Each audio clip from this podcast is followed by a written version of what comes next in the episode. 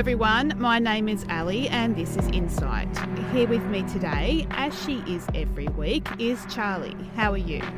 Good. How are you? Well, we're back in school vacation for Easter break, though it does feel like they just went back from summer break. But it, it is nice to spend time with them. We don't spend much time together during the school term, so it is nice. Yeah, we are looking forward to summer break is coming up for us pretty soon. So I'm excited for that because it feels like it's been a very, very long school year.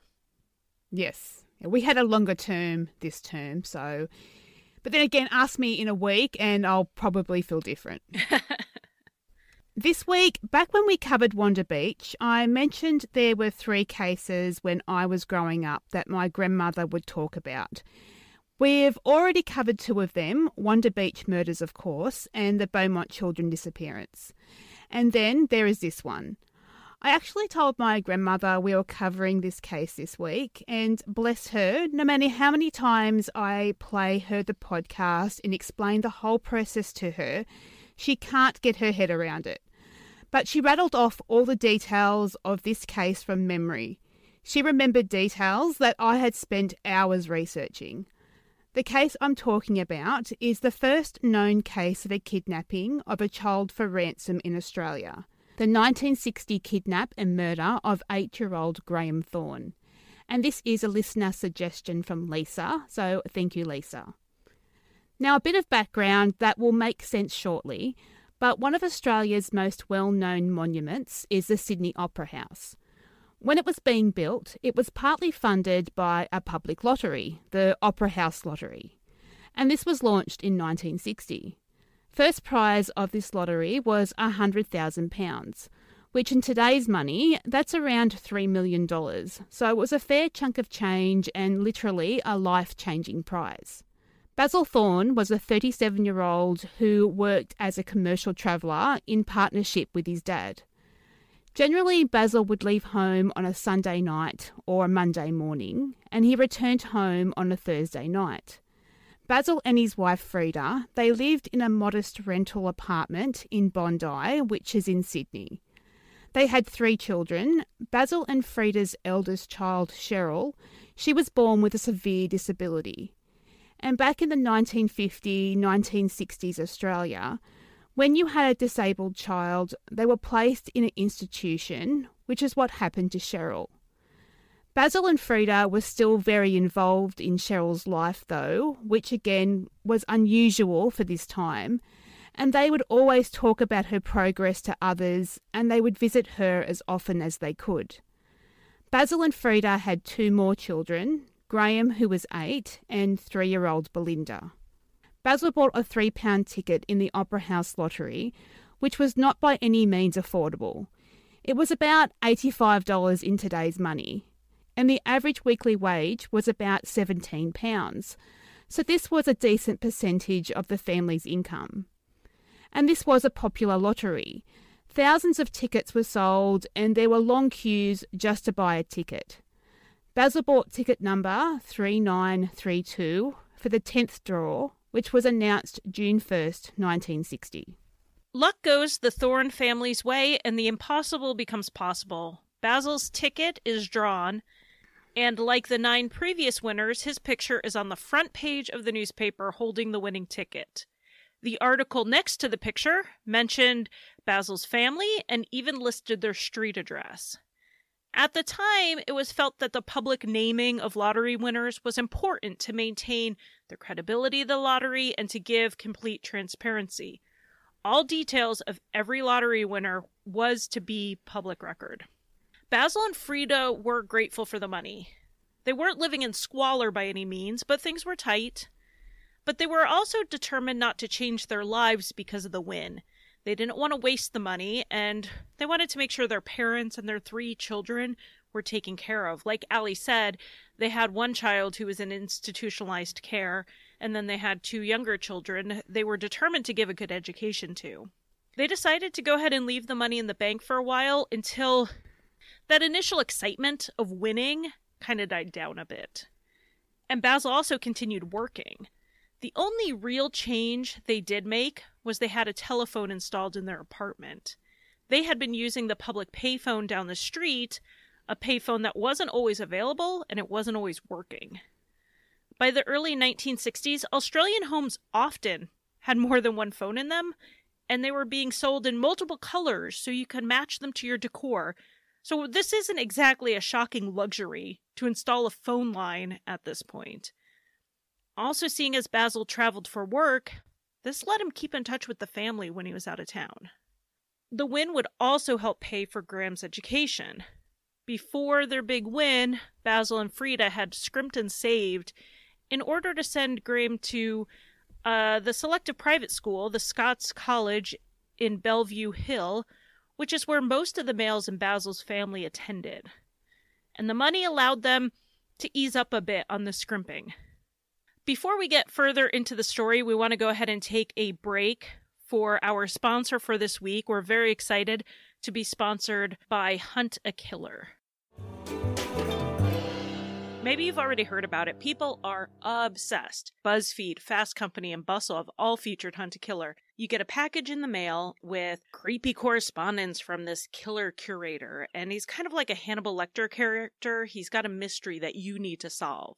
Every month, you get a box with new clues, letters, articles, objects, tools, all adding to this ongoing murder mystery. And it's up to you to solve it, along with the thousands of other members just working together in online communities. This is the perfect thing for an armchair detective like me, like Allie, probably like you, to put your sleuthing skills to the test. You can join by logging into huntakiller.com and applying for membership. Hunt a Killer is growing fast. They have to limit their new memberships. They only take 500 a week. Once you're approved for membership, you get a private link to subscribe and then the monthly package shows up at your door. I can tell you from experience that waiting for this package is the hardest part. If you love poring over creepy codes, ciphers, and clues, Hunt a Killer is perfect. If for some reason it's not for you, I bet you can think of at least one person in your life who would love to receive this as a gift. And to help support our show, Hunt a Killer has offered a 10% discount code for our listeners, which is tracked to this message. Use the code INSIGHT, I N S I G H T, one word, and get 10% off. That's Insight. Thursday, July 7, 1960, it started out just a normal sunny winter's day for the Thornes. Basil left for work on the Monday and he was in the New South Wales country town of Kempsey. And Freda sent Graham to school. And it was the same routine as every other school day, except for this particular day, they were running late. While he got dressed in his grey school uniform and cap, Frida made up his lunch. She made sandwiches cut in half and peeled his apple. Something that I didn't know, but Freda placed the peel back around the apple so it wouldn't brown before he ate it at lunch.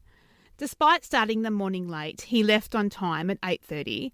Freda gave her son a kiss and she gave him his school case, which contained his lunch, school books, and bits and pieces he carried around with him. Being an eight year old boy and being a mum to an eight year old boy, it was most likely something to play with his friends during his lunch break. From there, Graham walked down Wellington Street towards the corner store where he always bought a bag of chips. And then he would eat them while he waited at the corner of O'Brien Street for a family friend, Phyllis Smith. And she would drive Graham the 10 or 15 minutes to school, along with her two sons, who went to the Scots College as well. On this particular morning, one of Graham's school friends, who was being driven to school himself, he saw Graham walking on his normal route and he waved to him. At 8:40 in the morning, Phyllis Smith arrived at the pickup point, but there was no Graham. Thinking that he must still be at the store, she honked the car horn to tell him to hurry up. No response she sent one of her sons into the store to get Graham. And I'm going to apologize now. I have a son named Graham, and so I keep saying Graham instead of Graham. And I'm sure our American listeners are like, they sound the same to me. But everyone else out there, I apologize if I accidentally say Graham, since that is my son's name. She sent one of her sons into the store to get Graham, and within a few seconds, he came out telling her that he wasn't in the store Phyllis waited a few more minutes, figuring it's probably running late. After waiting a bit and being a few decades too early for a cell phone to call the home to see what was going on, Phyllis drove to the Thornes home to figure out where Graham was. Maybe he was sick and they they just forgot to let her know. Freda answered the door thinking it was probably Graham and he had probably forgotten something and had to run home to get it. When Phyllis told Freda that Graham was wasn't waiting at the normal pickup point, panic immediately set in. He was a responsible boy, and he wasn't the type to wander off. Plus, even if he was, he had to have known he would have gotten caught out pretty quickly when he wasn't where he needed to be 10 minutes after he left home. Phyllis assured Freda that everything would be fine, and maybe Graham got a ride with another school friend without realizing that still meant Phyllis would be expecting him. Even responsible eight year olds are still only eight years old, and they don't always think through their decisions. And Phyllis was the mother of two boys around Graham's age. She would know herself what they are capable of. I can understand why Phyllis would have been less anxious about the situation than Freda. Phyllis drove to Scots College with her sons, and she went into the administration block to find out if Graham's name had been checked off at school. It was the start of the day with the boys coming in and settling down, and the start of the school day rush can be a bit chaotic, so it took another 10 minutes before Phyllis was told that he definitely was not at school. Phyllis went back to Freda, who by this stage was obviously beside herself. Freda then contacted the Bondi police station to report her son missing. So the police arrived at the Thornes home. It does take them 20 minutes to get there, so we're looking at around 9:30 now or 1 hour after Graham left home. So it's not a significant amount of time, but it would have felt like forever for Freda. Sergeant O'Shea is the officer, and while they're gathering general information so they can start the search for Graham, you know, they were getting a photo and a description of what Graham looked like, what route he took, that type of thing. The telephone rings. Freda answers the telephone, hoping it was the school calling to tell her that Graham had arrived. But on the other end was a man with a distinctive European accent asking to speak to her husband and he tells Freda that he had her son. Sergeant O'Shea takes the phone off Freda because it's reported it looked like she was going to faint. The sergeant tells the caller that he is Mr. Thorne. The caller told Sergeant O'Shea that he had Graham and he wanted £25,000 by 5 pm that day, and that if he didn't, the caller would feed Graham to the sharks and then he said he would contact back later that day with details of the drop off. Now, it's obvious at this point this isn't your normal runaway situation, and that it seemed that Graham was definitely abducted. The Criminal Investigation Bureau was immediately contacted, and a team of police were put together. Within a short time, the Thornes' phone were tapped so any future calls could be monitored and traced and major roads were blocked, and airports and shipping docks were alerted to keep an eye out for a boy who matched Graham's description. As Ali said, Basil was away on business and wasn't due back until that night. He had no idea what was happening back at home. As he stepped off the plane into Sydney, his name was called over the airport PA system. When he approached the inquiry desk, he saw the police waiting for him, to tell him that it appeared his son had been kidnapped. By the time he got home, Freda had been medically sedated, and there were reporters waiting outside his home. In situations like this, we know the police like to keep the details quiet, that even though the caller did not say not to contact the police, they didn't want to jeopardize any chance of getting Graham home safely by letting the media know that it was a kidnap for ransom and that the police were already involved the media caught wind of the story. Whether a neighbor leaked it or a police officer let it slip, we don't know. Despite the police's best efforts to keep the story out of the headlines, journalists were too fascinated with it. Remember, this was pre Wanda Beach and pre Beaumont children. Australia's children were still perceived as safe in public spaces. They could play outside alone. They could walk down a familiar path to meet their ride to school alone. Kidnapping was unheard of, especially kidnapping for ransom. Kidnapping for ransom was something Australians read about happening in other countries, but certainly not in Australia. The police were focused on keeping negotiations and contact with the kidnapper open. They wanted primarily for the kidnapper to give them the list of demands.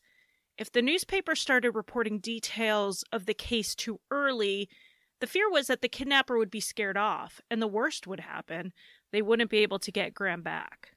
Because a child had never been kidnapped for ransom in Australia before, it meant the police had no experience in investigating or handling a crime like this. The only vaguely similar crime they had worked with involved an adult male victim who had been abducted in 1932. So that's what, 28 years earlier. And that happened in Bondi as well. But in this case, the family were forced to write out a £10,000 money order, which the kidnappers weren't able to cash out. The victim was released unharmed in this case, thankfully, and the two kidnappers were caught and charged. Kidnapping for ransom was so unheard of, there was no offence for this on the statute books in New South Wales.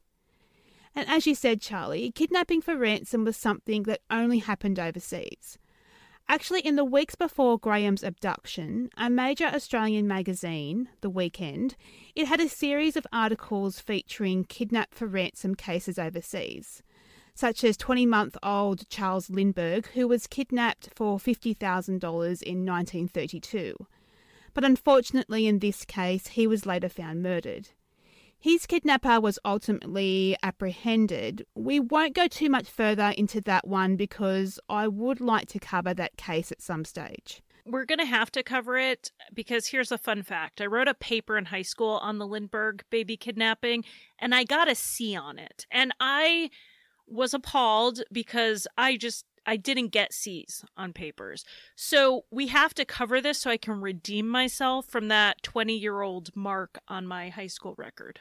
And we'll expect each of our listeners to give us our grading. Higher than a C. Here's hoping. It better be higher than a C.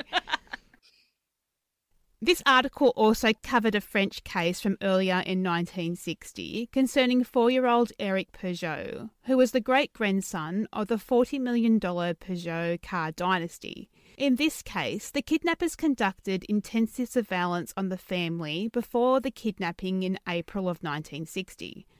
They left a ransom note in a sand pit where Eric was taken. The ransom demands were followed and the police weren't contacted and three days later, 50 million francs, or about $350,000, it was paid and Eric was returned safely. The police didn't have their first serious lead until six months later, and then in February 1961, the three kidnappers were arrested. They had already spent virtually all the ransom money, and in the following year, they were sentenced to 20 years imprisonment. However, regardless of the investigators' best efforts, the story was front page news on the afternoon edition of the newspaper. This is back when there were two editions of the newspaper a morning one with the overnight news, and then anything major that happened that morning into the early afternoon made the afternoon edition of the paper. In the meantime, police looked around Graham's neighborhood to try to find witnesses who possibly had seen something. They went to his school to talk to his school friends and teachers on the off chance that anyone strange had been loitering around the school grounds, possibly watching the kids, possibly watching Graham specifically. Arrangements were made for a police officer to stay at the Thornes home 24 hours a day. Constable Noonan was to stay during the week, with Sergeant Paul to take over for the weekends. And this was to continue until either Graham was found or the investigation was over. Not only would this mean a police officer was there if the kidnapper made contact again, it would also help Basil and Freda deal with the constant stream of phone calls and letters from the media. Basil, Freda, and the investigators waited for the second call with instructions on where to leave the money, but it didn't come. It wasn't until 9:47 p.m. that the man with the European accent called back. This time, a different detective to the first answered the phone and said that he was Mr. Thorne. So let's pause for a minute. We don't know how different the officers from the first call to the second call sounded. So it seemed kind of an odd way to go about it. Maybe they assumed they sounded enough alike, or maybe the first officer didn't speak very much in the first phone call, so they figured the kidnapper wouldn't be able to remember or recognize his voice again. Regardless, through the newspapers, the kidnapper surely knew the police were involved at that point, so why keep up the ruse at all? Maybe they thought the kidnapper would hang up if they knew it was a police officer? I don't know. But the fact that they were using a different police officer anyway would make the kidnapper suspicious and, again, most likely to hang up. So I, I find that very odd. I do too. The detective on the second phone call also detected an accent that sounded Eastern European, but since he didn't hear the first call, he couldn't have known for sure it was the same person.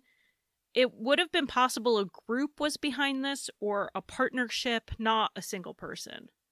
Anyway, the caller started explaining the drop off, but the detective interrupted, saying he needed to write it all down and to speak more slowly. He did this to try to keep the caller on the line so that he could trace the call. Nowadays, caller ID tells us where the call is coming from before we even answer, but tracing a call when telephones were still run by switches took time, and the person had to stay on the line during that time for this to happen. The caller either understood the tracing of calls or was just suspicious at being stalled in general, and he hung up abruptly. That leaves us past the deadline for the ransom demands, and the Thornes still had no idea how to get their son back. That evening, less than 12 hours after Graham's disappearance, Basil went to the Bondi police station and he made an emotional television appearance in which he only gets a few words out before he breaks down. If the person who has my son is a father and has children of his own, all I can say is, for God's sake, send him back to me in one piece. Within days, the New South Wales government offered a £5,000 reward and that was for the information leading to the arrest and conviction of Graham's kidnapper. Within a week of that, newspaper publishers added to that by donating another £15,000 reward. This brought the total reward to £20,000, or a little over half a million dollars in today's money, which would have been unprecedented reward in the 1960s.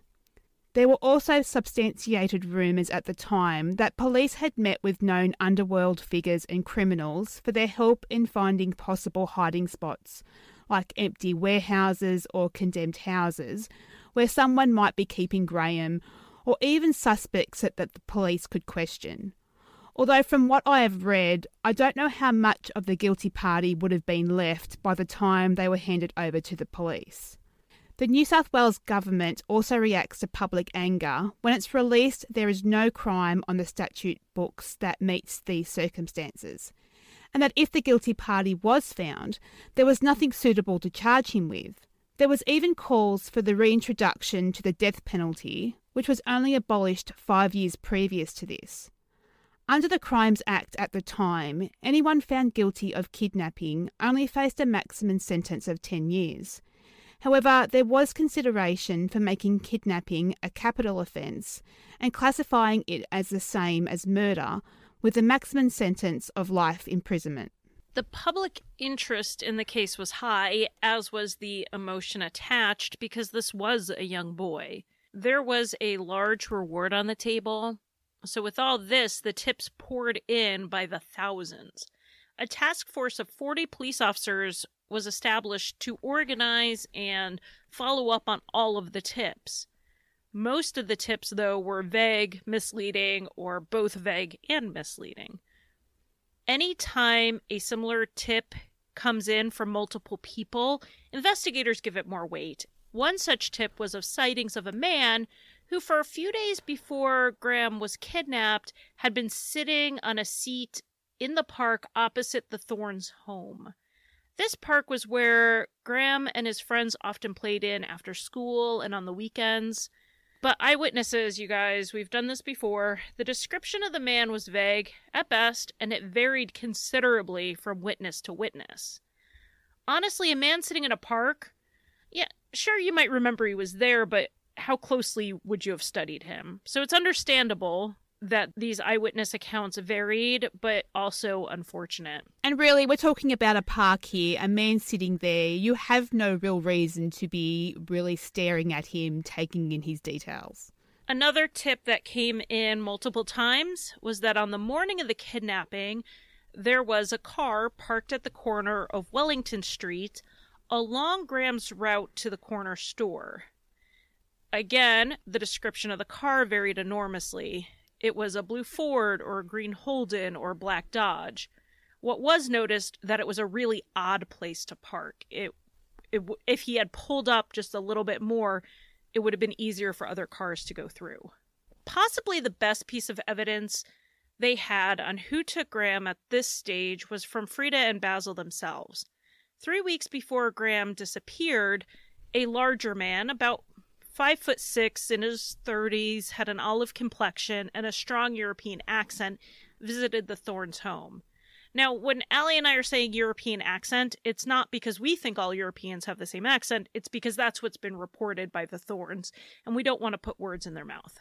It was described as a European accent.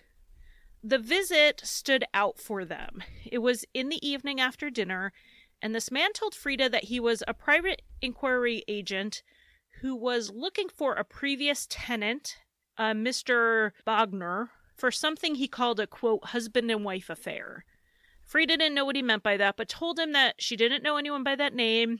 That was not the name of the previous tenant before them. This private agent looked at his notebook and he read off a phone number asking Freda if that was the number to the flat. Freda confirmed that yes, this was her telephone number, but the phone hadn't even been hooked up yet. She suggested he go upstairs and check with another tenant, Dorothy Lord, because she had lived there for many years and she would have known all the previous tenants. Now, this man actually does go upstairs and talks to Dorothy, but instead of saying he was looking for the Mr. Bogner, he uses the previous tenant's name that Freda told him about. And Dorothy confirms that yes, this man did live downstairs, but she didn't know where he was living now and the police did look for anyone with the name Bogner in the area throughout the investigation, and they did come up empty handed.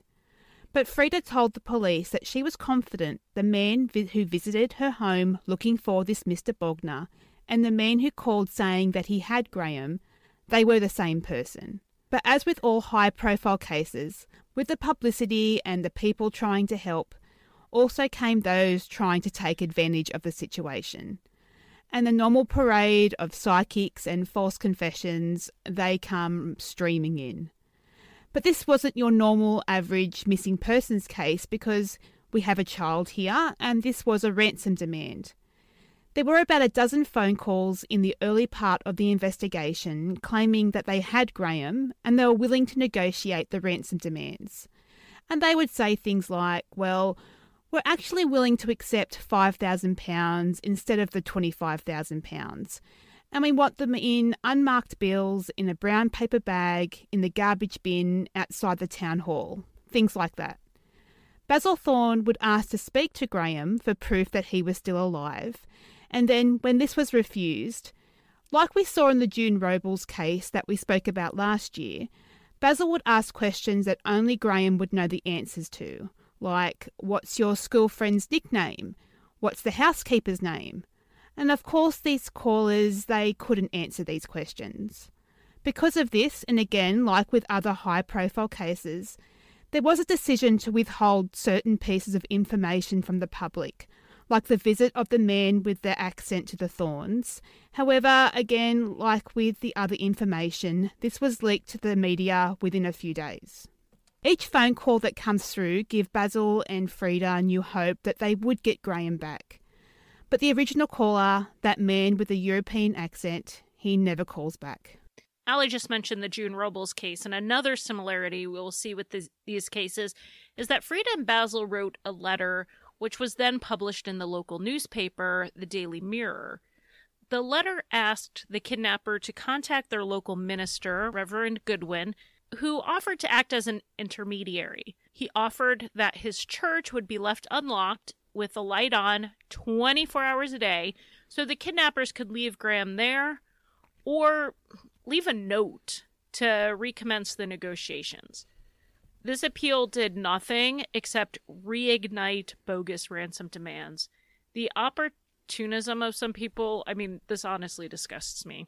Eventually, Reverend Goodwin withdrew as an intermediary because of the continued harassment from people making false confessions. He was immediately replaced by the Lord Mayor of Sydney, who was at the time Alderman Jensen, and he too was plagued by constant hoaxers. I also read in a book that there was a blind man who offered to act as the middleman between the kidnapper and the Thornes because if he couldn't see the kidnapper, there was no risk of them being identified. But as we know, nothing came of it. On Friday, July 8th, so we're talking two days after Graham went missing, police received a phone call from an older man who was bushwalking in Frenchs Forest, which is 26 kilometers or 16 miles from where the Thornes lived at Bondi. This man had been out looking for empty soft drink bottles to bring to the recycling center for the deposit money. He contacted the police at about 6 p.m., saying he found a school case with Graham's name on it while he was out. He hid the case in a hollow and then went home. Strangely, he waited six hours to contact the police. The investigators went to where the man said the case was, and it was there, and it was taken in for examination. There were no fingerprints on it, but this was the first piece of solid evidence they had. By dawn the following day, a huge search started with hundreds of police, soldiers, helicopters, and divers. Sniffer dogs were flown in from South Australia. Even Graham's school friends were brought in to help, which, look, I don't know. For one, I'm doubtful they could understand the importance of if they came past evidence, would they know not to touch it? And then there's the fact that at some point, police would have had to consider by this stage, we're talking 72 hours later, that he may have been killed. What would have happened if one of the kids found him? Between this and the June Roble search, there are some questionable search tactics going on around this era.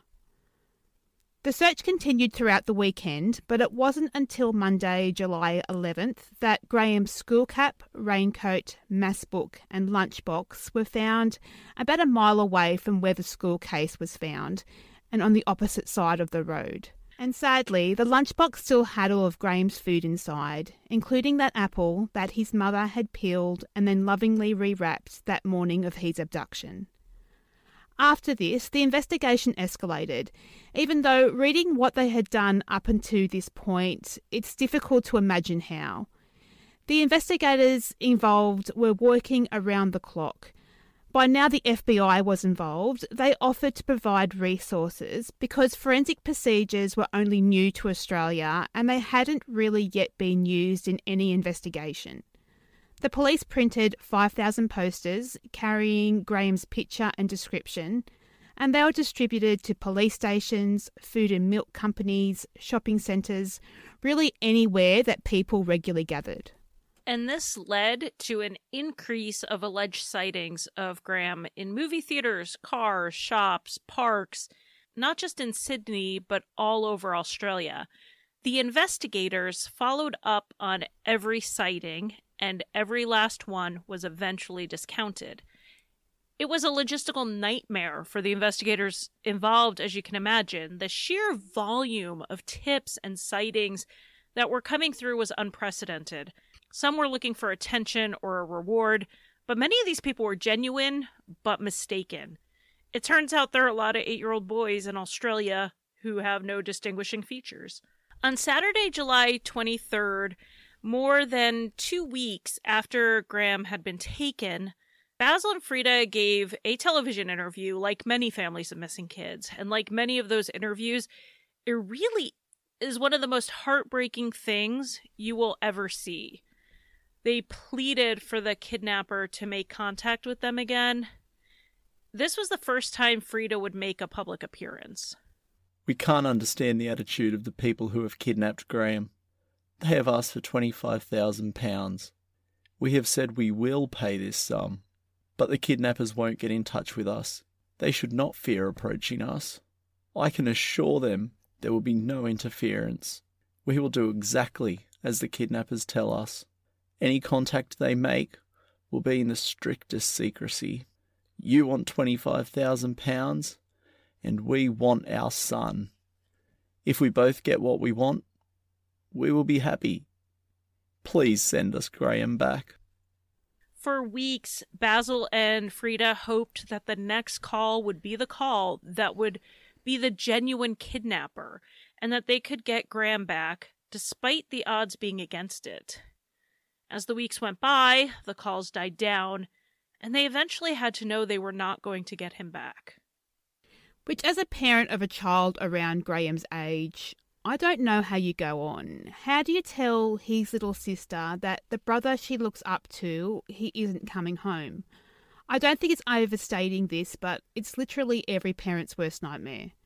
And then a key witness comes forward. Cecil Denmead and his fiancée, who lived in Bondi at the time, reported to the police that they had seen a man standing next to a car parked at the corner of Wellington Street at around the time Graham disappeared. By now, the police were convinced that this is where Graham was taken. It fit in with all the other sightings of Graham and the car sightings. Cecil reported it stood out to him because, as you said earlier, Charlie, the car was strangely parked on the intersection and he had to kind of veer around it to get past. And Cecil's description of the driver matched that of the visitor to the Thornes house in the weeks before the kidnapping. And for Cecil, he claimed to be a car enthusiast and that he was adamant the car he saw was an iridescent blue 1955 Ford Custom Line. The police at this stage are understandably sceptical because they had gotten so many different reports of so many different suspicious cars being in the area, so they put him through a whole stack of tests. They made him pick out the year and model of different cars from a book of cars, and then they took him around a car yard and made him pick out again particular years and models of cars, and he passed every test they threw at him. Satisfied now that this was their guy, 25 police officers were dispatched to the motor registry office to go through all the car ownership registration details. This took three or four days, which had to have been incredibly frustrating. With a missing persons case, the first few days are crucial, and by now they were well past that point, and they were having to go through more than 270,000 index cards of Ford motor vehicles by hand. Something that we could now type into a database and have a list spit out, they had to do by hand. But thanks to Cecil really knowing his cars, this was actually a smaller task than it would have been if it had been me who saw the car and couldn't give very much information. Imagine if all he remembered was it was a blue or even that it was a blue Ford but he knew the model and the year, and that saved investigators countless hours of work. Geez, if I saw the car, I would say it had four wheels, it was a bluish colour, it had four doors. I'm the same way. They found 4,000 1955 Ford custom lines throughout New South Wales. And every single one of those 4,000 cars would have to be forensically searched, and in most cases, the owners were interviewed.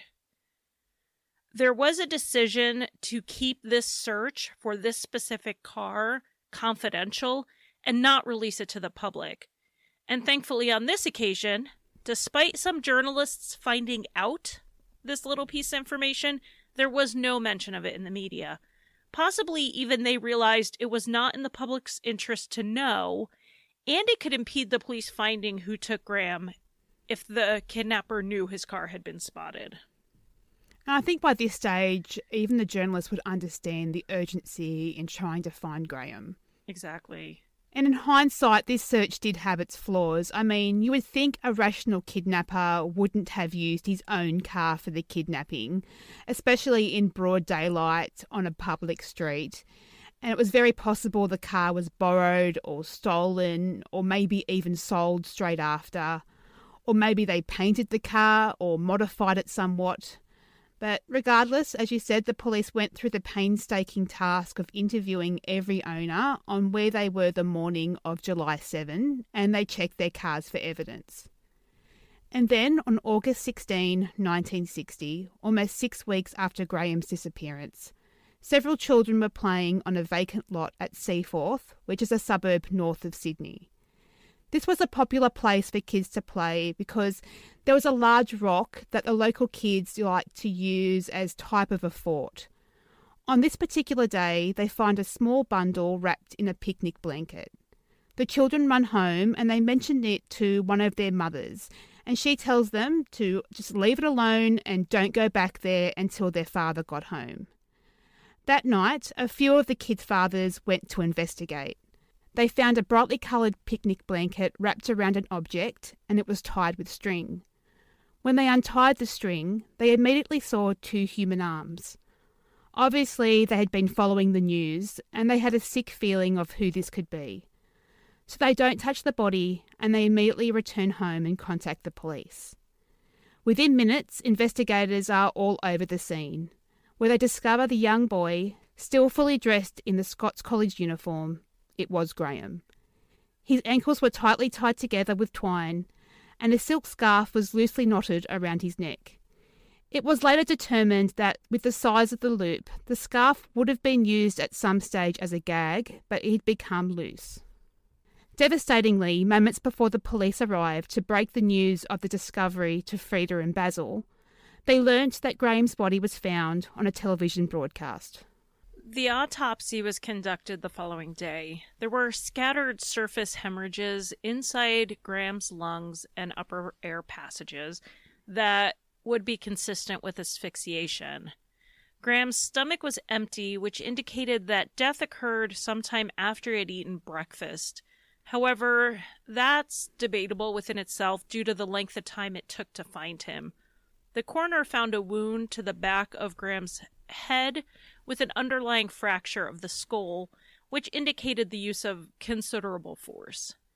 The fracture had caused a cerebral hemorrhage, which is basically bleeding in and around the brain. The bleeding indicates that Graham's heart was still pumping and he was alive when he was hit in the head. Over a period of time, this type of bleeding will cause intense pressure to the brainstem that controls breathing and the heart, and without medical intervention, it will eventually lead to death. Taking these two findings, the evidence of asphyxiation and the head injury, the cause of death was deemed to be due to either blunt force trauma to the head or asphyxiation, or possibly a combination of both. Now, as I said, forensic science, it hadn't been used in a criminal investigation up to this point. But with some guidance from the FBI, this case became heavily focused on the physical forensic evidence they had, which they needed to work out when and where Graham died, which they hoped would lead to his killer. And this was quickly determined. Mould found on Graham's shoes showed that the shoes had not been walked in for at least four weeks, which meant that Graham would have been killed soon after his kidnapping. The picnic blanket Graham was found in, forensics went over repeatedly. They were convinced it was the clue to who Graham's killer was. Now, when I say picnic blanket, this is also called a picnic rug in articles and on police reports. But it's just your generic blanket you would take with you to sit on at a picnic. There was nothing remarkable about it. In fact, it was one of about 3,000 of its kind. But what happened is the blanket was laid out on the examination table, and two examiners would go over it, inch by inch, and they removed what they could see, whether it be grass or fibres or some hair, and they removed it using tweezers. Anything that wasn't grass or dirt was sent through to microbiologist Dr. Cameron Cramp. He found several hairs on the blanket and on Graham's clothing that were from a dog. He also concluded that the breed of dog that contributed the hairs was a Pekingese. You might think investigators would be thrilled at such specific information, but it was quite the opposite. They were worried that this conclusion narrowed the field of suspects too much. Was the doctor sure it was a Pekingese and not a similar breed? Was he sure the hairs were not just transfer from incidental contact with a dog? They felt like this hard and fast conclusion was going to restrict them, but Dr. Cramp was adamant. The dog hair was from a Pekingese, and there were too many hairs for it to be unrelated or incidental.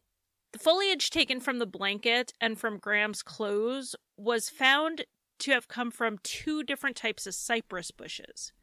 One was widespread in Sydney, but the other was really uncommon. These samples were taken to the vacant lot with the botanist, but they did not come from the location where Graham was found. Neither of these plants would be found in the bush anyway, which is essentially what that vacant lot was. These were garden plants, and the combination of having both of them in one place, I think that documentary we watched said something, it was something like one in 1,000 Yes. that both of these would be found in the same spot. So basically, this was the clue they were looking for, and we'll definitely link to that documentary in the show notes.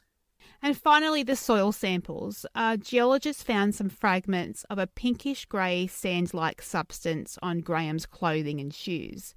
Further examination showed the substance could only be pink builder's mortar, which would mean they were looking for an older house because this mortar was only used up until around the mid 40s when houses were still being built by sand and limestone and not cement. And because this mortar would wash out in the rain, most houses had been updated. So a house that still used pink limestone mortar, it would be quite unusual.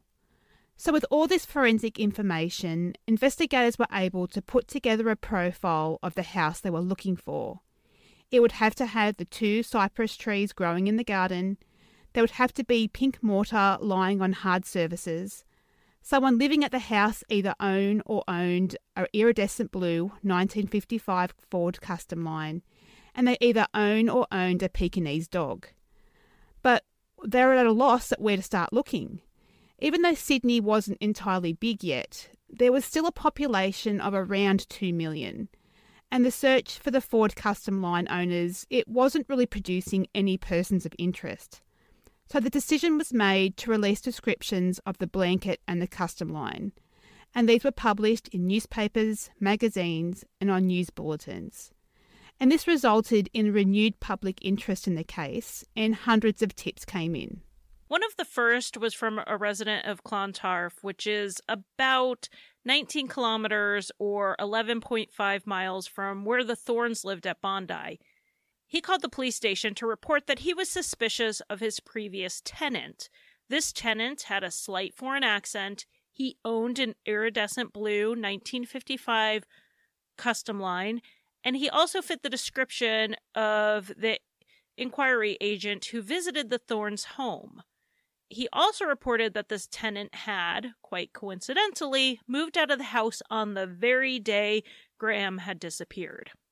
And then a few days later, another resident of Clontarf contacted the police to report their suspicions about their former next door neighbor. Their reasons were that their neighbor had a strong European accent, he had only bought the blue Ford about a week before the kidnapping, and had moved out suddenly the day Graham went missing. The neighbors reported that on the morning of the kidnapping, this man's wife and children had left their home in a taxi to go away on a holiday to Queensland, but the man stayed home. And then around the middle of the day, the neighbors had heard strange noises that sounded like a baby whimpering and a man mumbling unintelligibly. They told the police that they were convinced he was involved, and this man was Stephen Leslie Bradley. Now, before we go into Bradley's story and background, something that frustrates me in these kind of cases, and I think we heard something similar in the Beaumont children case. But if these neighbours were that suspicious, I'm not sure why they waited so long.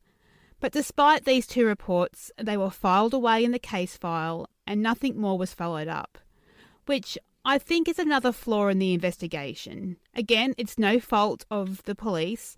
This was an unprecedented case, and this was a time, as you said before, Charlie, there was no computer databases. They had so much information coming in to keep track of, and it was all kept in paper files. And this would not be the last time we would hear about Bradley in this investigation. So, who is Stephen Leslie Bradley? Bradley was a Hungarian immigrant born in Budapest, and I'm not even going to attempt to pronounce his birth name. He migrated to Australia in 1950, and that is when he changed his name to what we know him as Stephen Leslie Bradley. 34 year old Bradley had been married three times, which was a rarity back in the 1960s. Bradley had divorced his first wife in Europe, and his second wife, well, it is alluded to that she may have died in suspicious circumstances in Australia. And then he married his current wife, Magda. Together, they had their three children from their respective former marriages. Magda had two boys, Paul, who was 13, and five year old Ross and Ross was deaf and largely unable to communicate. And Stephen had a daughter, seven year old Helen. In the book Kidnapped about the Graham Thorne abduction, it is mentioned a lot that Stephen was classically handsome and women were just drawn to his sexual magnetism. But I mean, look, I don't know about you, Charlie. Look, we'll put at least one picture on our Facebook page and we'll let you come to your own conclusion. Yeah, we'll try not to be uh, too judgy ourselves, but come chat with us on Facebook about it.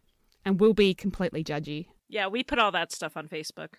On August 24th, after the two reports from Bradley's neighbor and landlord, two detectives went to interview Bradley at his workplace, a place called Nut and Muddle.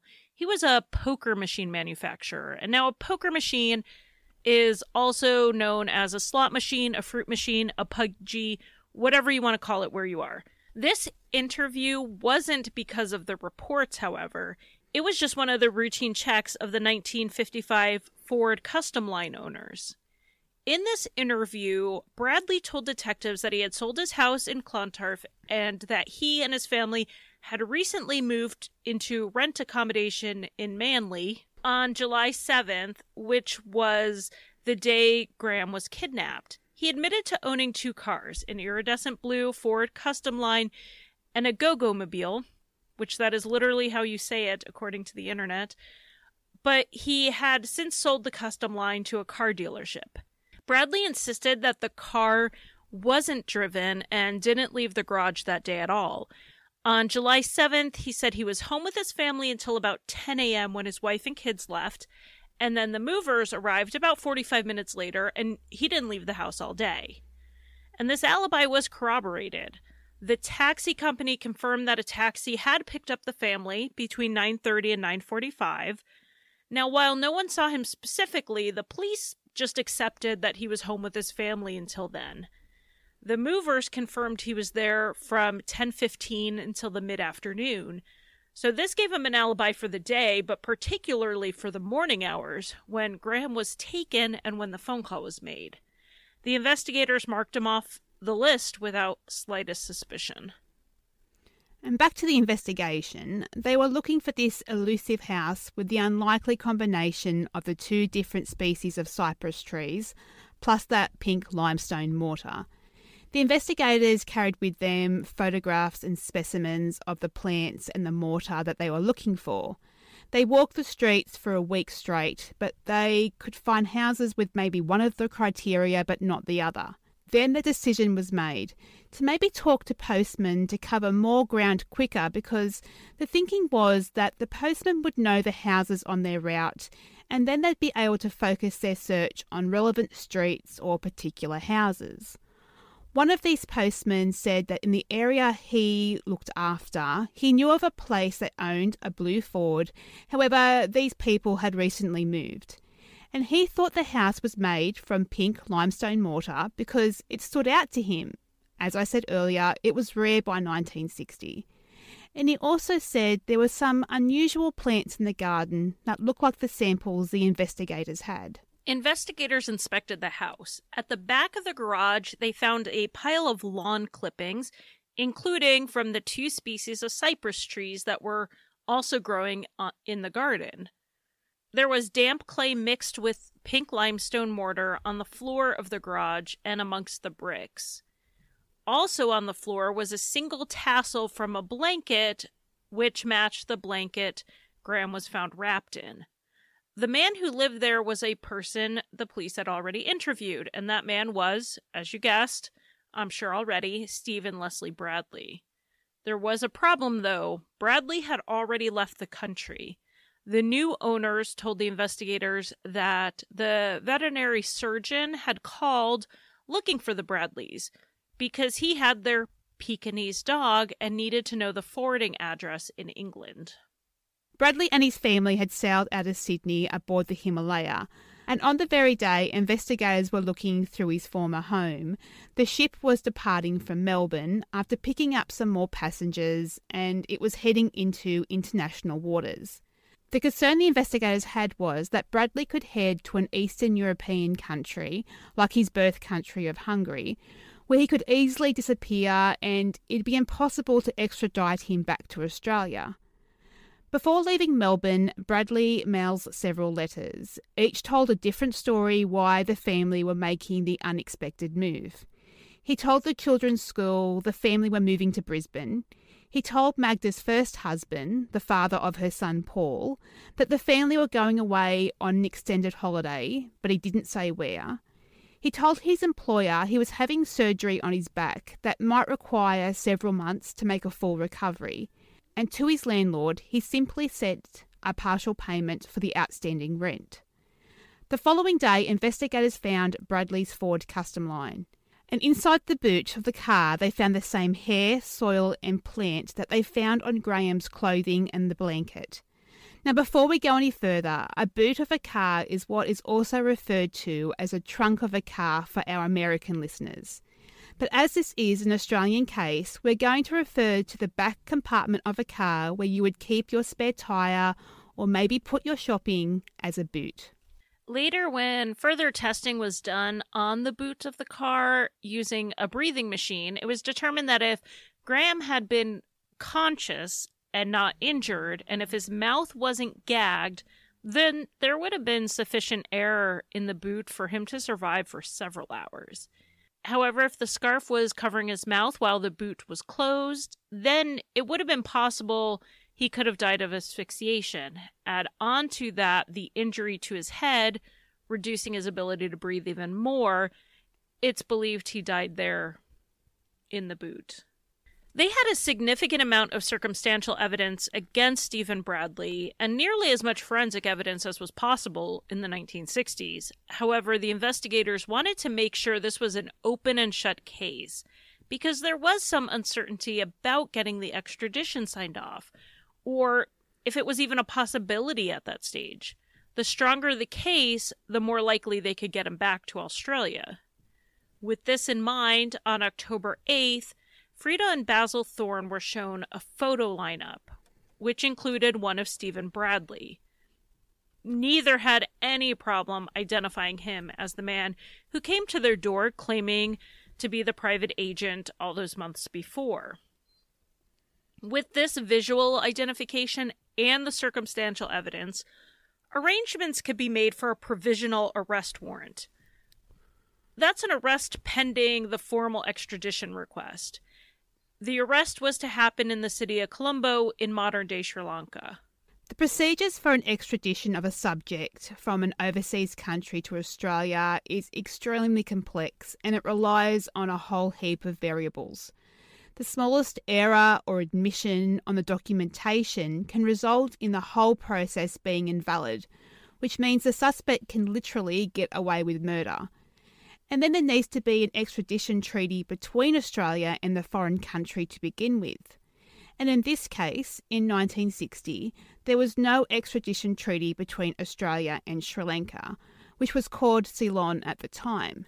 The country didn't become Sri Lanka until it became a republic in 1972, but that is for another podcast at another time. But thankfully, due to the willingness to help by the government of Ceylon, they were open to accept the extradition request. Now, the Australian warrant isn't enforceable outside of Australia, but it allowed a Colombo magistrate then to order their own provisional warrant for Bradley's arrest. And this was the first step on having Bradley taken off the Himalaya and extradited back to Australia for the murder trial. When the Himalaya docked in Colombo, the Harbor Patrol officers immediately put Bradley under arrest. After a short court appearance, he was held at Colombo's main high security jail, awaiting the extradition hearing in Sydney. This hearing was held on October 17, 1960. 60 prosecution witnesses were called over three days. As is usually the case in the first stage of an extradition hearing, Stephen Bradley was not represented so there was no cross examination of the witnesses.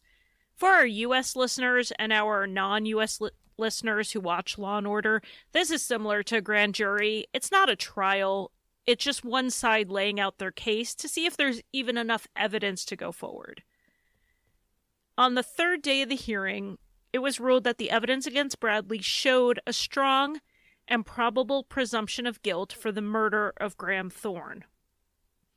The documents to certify the extradition were certified in an unprecedented three days, and on October 21st, Sergeant Doyle boarded the plane for Colombo to extradite Bradley back to Australia for the trial. On the flight back, according to Sergeant Doyle, Bradley attempted to make a confession of sorts. Sergeant Doyle advised Bradley that this was not the place to say anything that could be used against him, and it was best to just wait for the formal interview. And that's what any smart police officer would do. The defense could easily dispute this spontaneous oral confession that was not witnessed by anyone else. They could allege fabrication or even coercion to make a false confession. A police officer who knew Doyle said that Doyle just had a way of talking to people. He was one of those people who people just told things to. And so it did not surprise him at all that a spontaneous confession came out on the plane trip. But even so, the officers were determined that this case would be played out by the book. They did not want any doubts in the minds of the jury. For his formal interview, Bradley told police that he did not want to wait for a lawyer to advise him before speaking because he knew exactly what he wanted to say. Bradley admitted that he had gone to the Thornes home posing as a private investigator, but he didn't remember using the name Bogner. His reason for visiting was that he wanted to meet Freda and Basil prior to the kidnapping. And over the course of two weeks after that, he often left his home at Clontarf at 6am to conduct surveillance on the Thorne home, either from the park opposite their home or in a nearby street in his car. Bradley saw that at about 8:30 every weekday morning, Graham left home on foot in his private school uniform and carrying his school case. He would turn left at Wellington Street and walk the two blocks down the hill to the corner store and buy his bag of chips. He would sit on his school case, eat his snack, and wait to be picked up about 10 minutes later by a woman in a station wagon with her two young boys that were about the same age and in the same uniform. Bradley admitted to the following the station wagon on one occasion, and he learnt that the boys were all students at the nearby college. Bradley then moved on to the day of the kidnapping, and this is where we find out what happened, or what I should say is Bradley's version of events at this moment in time because his version does change several times. Bradley saw Graham walk towards him as Graham would normally do towards the corner store. Bradley was standing outside his car by the open passenger side door as Cecil Denmead had saw him. He called Graham by his name and told him that the lady who normally would pick him up was sick and that he was to take Graham to school. Bradley mentioned the school by name. He called Graham's mother by her name, and the fact the lady had normally picked him up had two boys who went to the same school so that even though Freda, Graham's mother, had told him, as we as parents tell our children all the time, that you should never ever go in a car with a stranger, but to Graham, this couldn't be a stranger. He just knew too much about him. So this must have been a friend of his parents that he just hadn't met before. So, thinking everything was fine and not wanting to get into trouble for being late to school, Graham got in the front seat next to Bradley. By telling Graham that they were on their way to school, Bradley had to keep Graham from panicking and making a scene when they didn't head off in the direction of Scots College. Bradley told Graham that they had to pick up another boy first, and this is when Bradley made the phone call to the Thornes home for the ransom demand from a public phone box. He claimed that Graham sat quietly in the seat of the car while Bradley was on the phone. Bradley then drove them to his own house and pulled the car into the garage. He told Graham to get out of the car, walked him around the back of the car, and pushed him into the car boot, closing it, which locks it automatically. The movers would arrive just minutes later. Bradley claimed he didn't check on or speak to Graham for the remainder of the day. No one else went into the garage either, Bradley moved boxes out of the garage himself to keep the movers from going in there. Bradley also claimed the only noise he heard from the car was a light knock three or four times. And he said this may have been Graham hitting his head on the spare tire. He also said he didn't check to see what it actually was or if Graham was okay after hearing these thumps. Late afternoon, early evening, he read what the rest of the area read in the paper that day. Everything that had happened, the kidnapping and the ransom demand, it was in the papers. That's when Bradley finally went out to the garage to check on Graham. Just as it was getting dark, and this being winter in Australia, the sunset was probably around 5 p.m., Bradley went to the car and allegedly found Graham dead. Graham said that he first panicked and put the boy's body under the house. That's how the mortar and the foliage got onto his clothes and onto his shoes. Soon after, Bradley wrapped him in the blanket, tied his legs together with a string, and put him in back into the boot of the car. He then drove to near Frenchs Forest to throw away Graham's things before bringing Graham to the vacant lot and putting his body under the rock where it was later found. Bradley also signs a handwritten confession, but he changes his version again, and he added that he may have accidentally hit Graham's head when he slammed the boot shut. He also said he was prepared to help the police by showing them the route he had taken with Graham after the kidnapping, and then when he later disposed of the body and the belongings. The following Monday, Bradley consented to take part in an ID parade in which Freda and Basil were given the opportunity to identify the man they thought had come to their home in the weeks prior to the kidnapping. However, I'm not sure why this actually happened or how this could help the investigation, considering both of them had already identified a photograph of Bradley a month earlier and a local newspaper had already published photos of him as being a suspect. But regardless of the logic behind it, the lineup happened, and Freda immediately identified Bradley. It was a procedure in the 1960s for the person to go up and physically touch the person they are identifying. But in this case, Freda flat out refused, which, I mean, can you blame her? This is the man who admitted to being the reason her son had died. Basil also immediately identified Bradley, and he too refused to touch him. In the two to three weeks between his confession to the police and the coronial inquest that began on December 5th, Stephen Bradley had changed his story as to what happened that day. Bradley now insisted he was innocent. He alleged he was intimidated by the police by threats that were made against him if he didn't fully cooperate and confess to the kidnapping.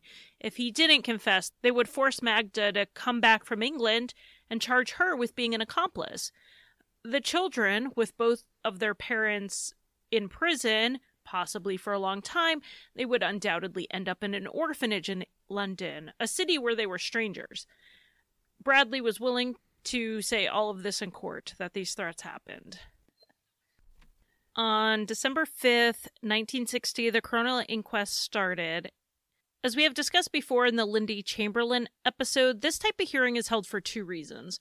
Firstly, it allows the coroner to make a formal finding in relation to the cause of death of the person.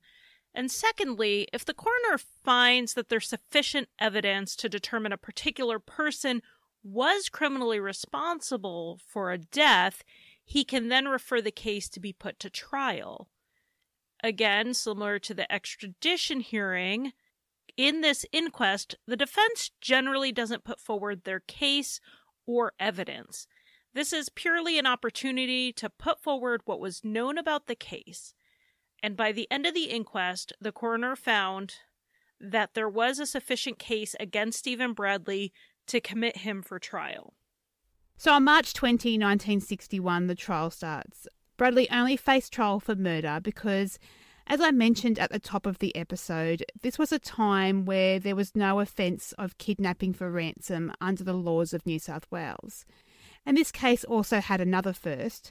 Not only was this the first kidnapping for ransom case in Australia, and this was the first case that used forensics, but it was the first murder trial in New South Wales history in which women could be selected to serve on the jury. And how jurors were selected were their names were randomly pulled out of a box. And despite women being able to be selected, the jury ended up being all male. This was more of a case of there being so few women being available for selection that it being something a bit more suspicious. The trial took place over eight days, which made it one of the longest criminal trials in New South Wales.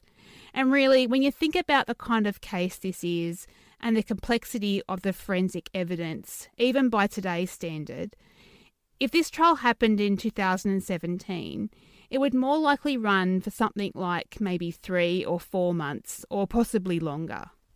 The Crown case relied heavily on the forensic evidence and the oral and written confession of Bradley, as well as the identification of Bradley by Freda and Basil Thorne. The Crown argued that although Bradley had admitted he had kidnapped Graham, what he said concerning how Graham had died was not supported by the injuries sustained and contradicted the autopsy results. Would Graham really have sat compliant in the car this entire time, including while Bradley made the phone call and pulled into his own driveway? Why would Bradley leave Graham in the trunk conscious and able to make noise when he knew he'd have movers in and out of the house for hours? Not only did this not make sense from a common sense or behavioral standpoint, two experts testified to what we talked about earlier.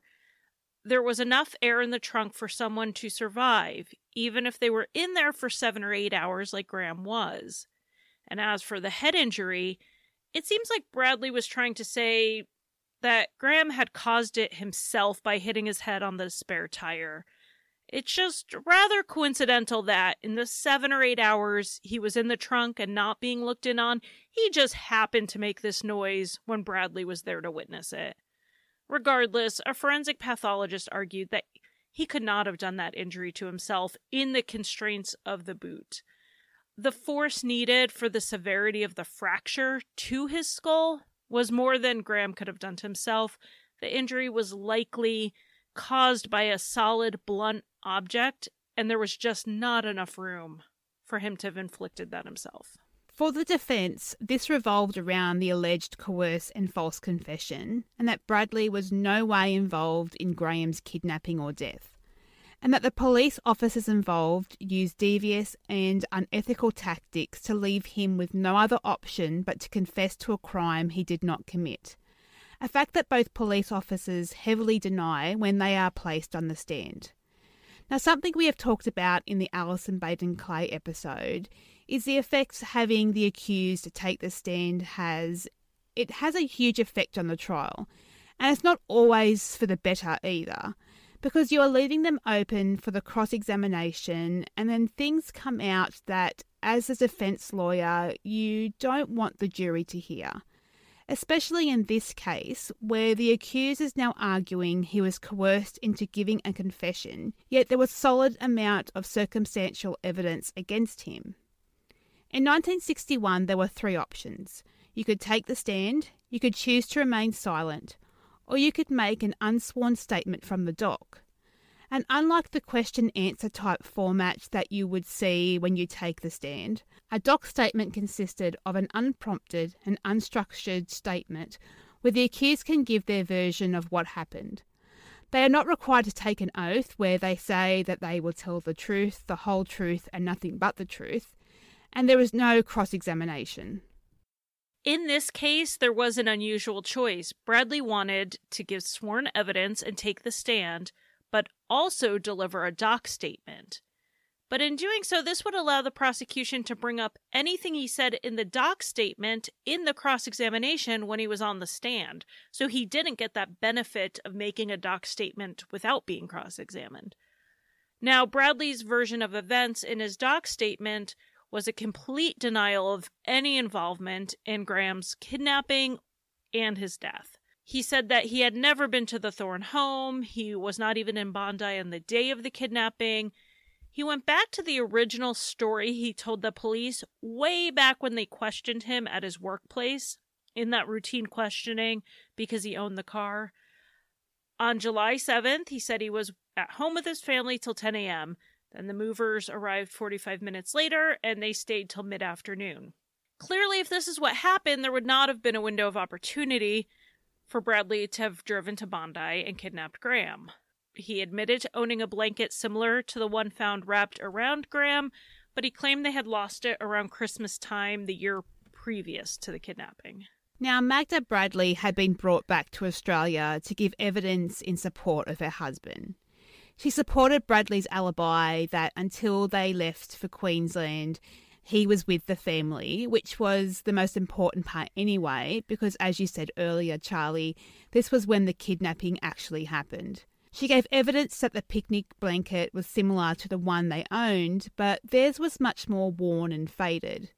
And that the scarf around Graham's neck, well, her husband didn't even own one like it and that the only reason they left for England was for her so she could see if she could sell her songs and musical compositions, which wasn't a complete fabrication because she was a songwriter when she was younger. Because this was back in the day when you were married, that was your job to be a wife and a mother. And any prior career aspirations, they took the back seat. Magda explained that she and Bradley lied to people about where they were going because if they told the truth, her ex husband would not have allowed her to take Paul with them. Finally, the defense argued the accuracy of the identification by Freda and Basil because, as we said earlier, the photos were in the newspaper prior to the lineup parade there was the possibility they were influenced by this rather than their actual memory, and this is a concern with lineups that occur after a suspect's photo has appeared in print or on TV. We honestly don't know if the person was influenced by it. However, in this case, we know the Thornes had already identified Bradley in a photo lineup, and that happened three days before the photo of Bradley was in the newspaper even if we toss out the lineup parade, which we probably honestly should, there is still the photo lineup where Bradley was identified. After deliberating for three and a half hours, the jury returned with the verdict that Bradley was guilty for the murder of Graham Thorne. And in sentencing, Stephen Leslie Bradley was sentenced to life in prison. Now, of course, Bradley appeals his sentence, and this was based on the defence believing that the judge delivered an unbalanced summary to the jury and gave too much weight to the Crown's case and too little to the defence. The prosecution counter argued that the appeal wasn't warranted because the Crown case wasn't just strong and convincing, it was overwhelming. And it didn't depend on one category of evidence but three. It had confessional, circumstantial, and identification. Following these submissions, the Court of Criminal Appeal handed down its decision in which all three judges rejected the appeal as they couldn't find any miscarriage of justice. In early June of 1961, about two weeks after the appeal, Bradley was transferred to a maximum security jail at Goulburn. In November of that year, the New South Wales government refused the application for Bradley for legal aid to appeal to the High Court. This decision was based on the belief that the appeal had no reasonable prospect of success. Bradley opted not to pursue the appeal any further. For Magda's part, Paul, who is now 14, he decided to live with his father permanently. Bradley's second wife, who was the mother of their daughter Helen, his parents, so Helen's maternal grandparents, they successfully won custody of Helen until she turned 16. So that left Magda and Ross, and they returned to England after the High Court appeal was denied. After leaving Australia, Magda never saw Bradley again. In 1965, they divorced. She continued denying having any knowledge of what Bradley had done with Graham. She died in 2002. Yeah, I saw in some interviews that detectives do not believe that Bradley acted alone, but they didn't have evidence on anyone else. And I kind of have wondered if Magda was the person they were hinting at in those interviews. Stephen Bradley's life sentence turned out to be a rather short life sentence. On October 6, 1968, just eight years into his sentence, he was playing a game of tennis with other inmates when he died of a heart attack. He was just 42 years old. For Bradley's part, he continued to maintain his innocence of the kidnapping and murder of Graham right up to his death. In September 1960, one of the many people who had attempted to extort money from the Thornes, and who was one of the one of the only who'd been caught, they were found guilty. In a written statement, Basil Thorne testified that he spoke to a man on the phone who claimed he had Graham, and that this man's name was Alfred Vercoe, which was the guy's actual name. I mean, if you're going to try and extort money out of someone, I'm not sure why you would use your actual name, but anyway, Vercoe told Basil that Graham was safe and he'd be returned upon receipt of £25,000. And Vercoe claimed that he wasn't the one who actually kidnapped Graham, but he just knew where Graham was being held. I think by the stage of this call, Basil had quickly learnt that people were just trying to scam them. And honestly, this isn't the most believable story someone could have come up with. So Basil doesn't go through or doesn't try to set up this exchange. In court, Vercoe admitted that he had said these things to Basil, but he denied he had any intention of getting any money from him. Alfred Vercoe was sentenced to two years' imprisonment, in sentencing, the judge called Vercoe a callous human in trying to prey on such vulnerable people in such a horrible situation. The Thornes moved to another suburb with their youngest child, Belinda, but they never really recovered. I mean, how could they? Basil Thorne died in 1978. Freda died in 2012 at the age of 86. Thankfully, there was some good that came out of what happened, which doesn't seem to happen in too many cases we cover. Soon after the kidnapping and murder, new laws were introduced. Firstly, all state lotteries had to maintain the privacy of the winners. Publicity was solely at the winner's discretion. Here in the US, like with a lot of things, this depends on the state you're in.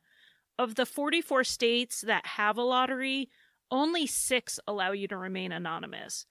One shields your name for three months following the win, and a few allow there to be an appointed trustee, like a lawyer, to collect the prize on behalf of the client, which then allows the winner to remain anonymous.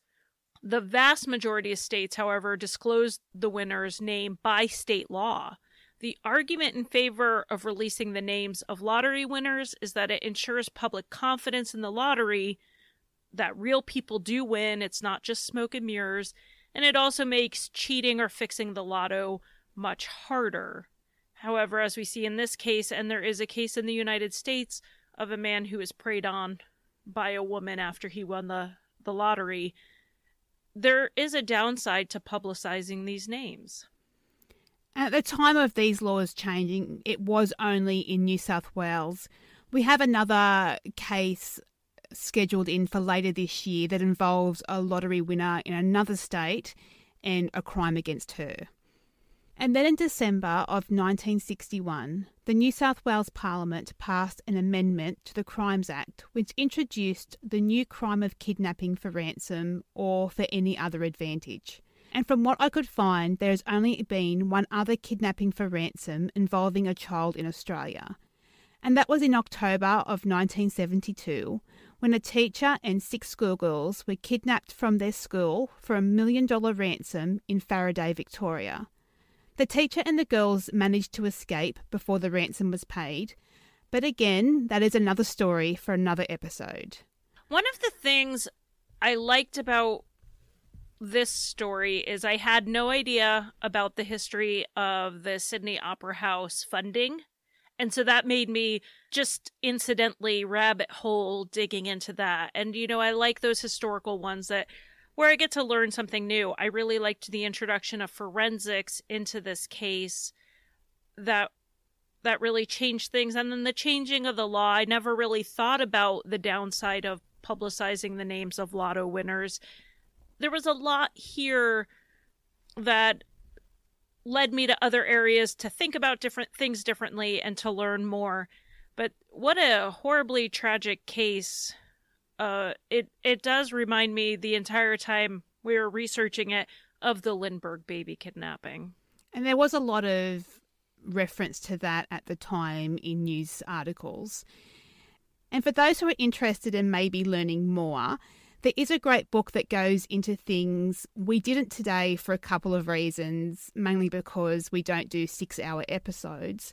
But there, the book does go into the many extortion attempts and a theorised version of what is believed to have actually happened to Graham by Bradley. And this is a theory from an expert who happened to be the prosecutor in the Kathleen Folbig case, and that's Mark Tedeschi QC. And then, as Charlie mentioned earlier, there is a solid documentary by the Crime Investigation Australia team. We'll link both of these in the show notes. The documentary covers two cases this one, and then also the one of Daniel Morcombe. The part on Daniel is outdated, as this was done when Daniel was still missing, and I think every Australian knows by this point that since then, Daniel has been found and his killer has been charged. I'm actually working in the background with some people at getting an episode together on Daniel Morcombe, so we'll keep you posted on that one. Okay, so some thank yous. Firstly, to our wonderful patrons on Patreon. Thank you to Brooke V, Anita, Heather P, and Nuts Meg Teller, and to our lovely five star reviews that we do appreciate so much. Thank you to Bibi Anna222, Horror of True Crime, Pippi Creek, and Harold's Ree. And then to our housekeeping, we are on Facebook. We have a page where we post all the episodes and a discussion group, which is exactly that. It's a private group where we discuss episodes, documentaries, other podcasts we listen to, and basically any other case that anyone is interested in. Charlie and I are fairly active in the group, so come over and join us. We are on Twitter where you can chat to Charlie, and that's at InsightfulPod. I post photos on Instagram, and that's at InsightPod. And on the email, we are at insightfulpod at gmail.com. We have a PayPal for a one off donation and a Patreon for an ongoing monthly donation. On Patreon, we have some great rewards for our patrons, like a monthly bonus episode, stickers, magnets, t shirts, and a lovely thank you card from Charlie.